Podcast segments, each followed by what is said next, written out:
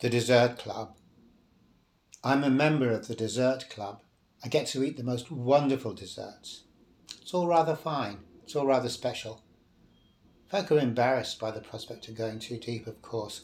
We're all extremely embarrassed by that. And that's just human nature. We can't be blamed for it. It's generally understood that we won't ever mention it. We'll look the other way and we'll start whistling a little tune. It's a question of reality, of course. It's all about the big question. The big question as to why it is so impossible to ever know anything about reality. Why is that? What's going on? That's the question no one ever dares to ask, of course. The question itself isn't the embarrassing thing. What's so very embarrassing is the fact that we always pretend to know everything about everything, even though we don't even know what reality is in the first place. We've put the cart before the horse, and now we're in a terrible fix. This is guaranteed to make fools of us all, of course. There's no way it won't. Some would argue with this, naturally enough. They'll roar and they'll bluster and they'll get all up in arms over such a suggestion. But that's only because they can't handle the truth. Everyone knows that. Even they know that, but they can't help protesting all the same. What else can they do? They protest by pure reflex, the reflex of toxic indignation. We have to allow them that, however. We have to at least allow them that.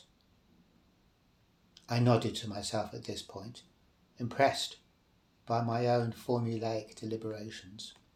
I did a quick psychological assessment on myself and I decided that I needed a few stiff self affirmations to ensure that I stayed in the best possible fettle. You're a decent enough human being, I told myself. You don't always get it right, but your heart's in the right place. You may not get it right every time, but for the most part your intentions are good. Mostly they are. Sometimes they are. So much of the talk we hear these days is empty old nonsense, isn't it? Crappy old talk, stupid old talk. But it's all we've got. And do you know, after a while, that crappy old talk starts to make kind of a sense to us. A sort of a sense at any rate. Stuff's never so bad when you get used to it, is it? There's no need for outright despair, in other words. No need to get all downbeat and miserable about things. No need for the long face. No need to let the side down. I paid the premium surcharge, and now I'm a fully fledged member of the Dessert Club, enjoying the benefits, sitting back and enjoying the jolly old benefits, reminding myself of how very fortunate I am to be on this side of the fence and not the other.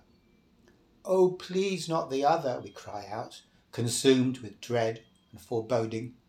Spare us from the horror that all men fear. We're so full of sterile self congratulation that if anything ever happens to disturb us, even a little bit, we will immediately vomit up a tidal wave of toxic indignation.